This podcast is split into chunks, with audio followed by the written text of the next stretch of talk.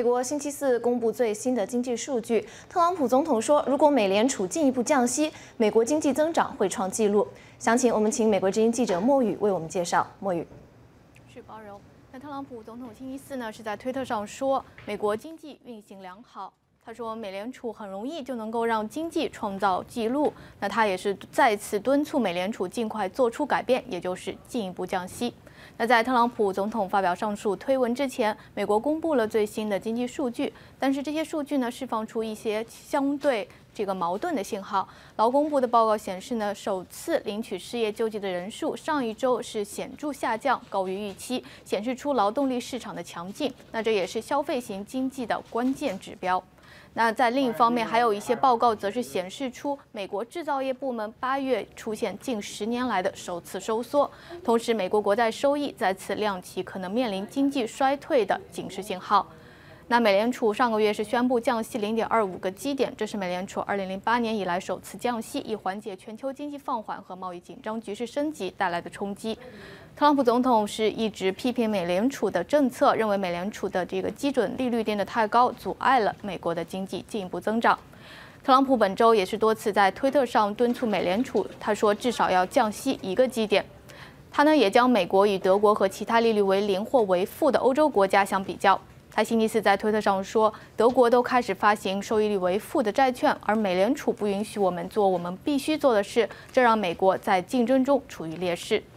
一些经济学家认为说，美国没有进一步经呃没有陷入经济衰退，但是他们指出，全球其他经济体放缓以及贸易政策的不确定性导致企业信心下降，拖累经济。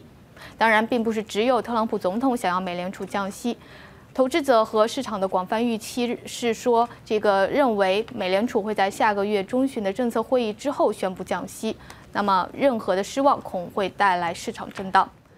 美联储本周三是公布了七月份政策会议的纪要。那这份纪要显示，美联储内部对是否降息存在分歧。美联储主席鲍威尔和其他美联储官员表示，他们正在考虑是否进一步降息，但是任何决定都将基于经济数据。这个星期五，鲍威尔将在怀俄明州杰克森霍尔举行的全球央行年会上发表讲话。那分析普遍认为，他的演讲将会提供美联储未来政策路径的线索，因此受到外界的广泛关注。包容，是我们知道七国集团峰会本周末将在法国举行。那么，特朗普总统的日程安排如何？白宫有没有最新的消息？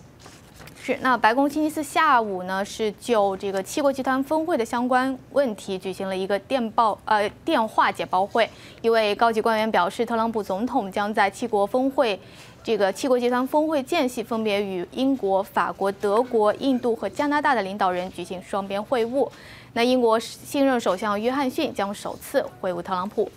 那我们知道，星期三的时候，特朗普总统他是表示支持俄罗斯重返集团，并称本次峰会有可能会就这一议题进行投票。那莫斯科是因为在二零一四年的时候，因为单方面吞并克里米亚而被逐出了这个集团。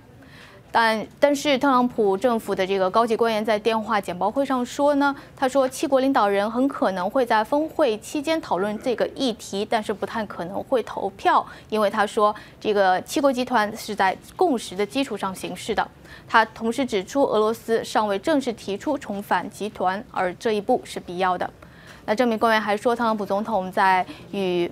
印度总理莫迪会晤时呢，会谈到克什米尔问题，并会强调对话的重要性，以及他与法国总统马克龙会晤时会提出美方对法国向互联网巨头征收数字服务税的担忧。包容。好的，我们感谢记者莫宇的报道。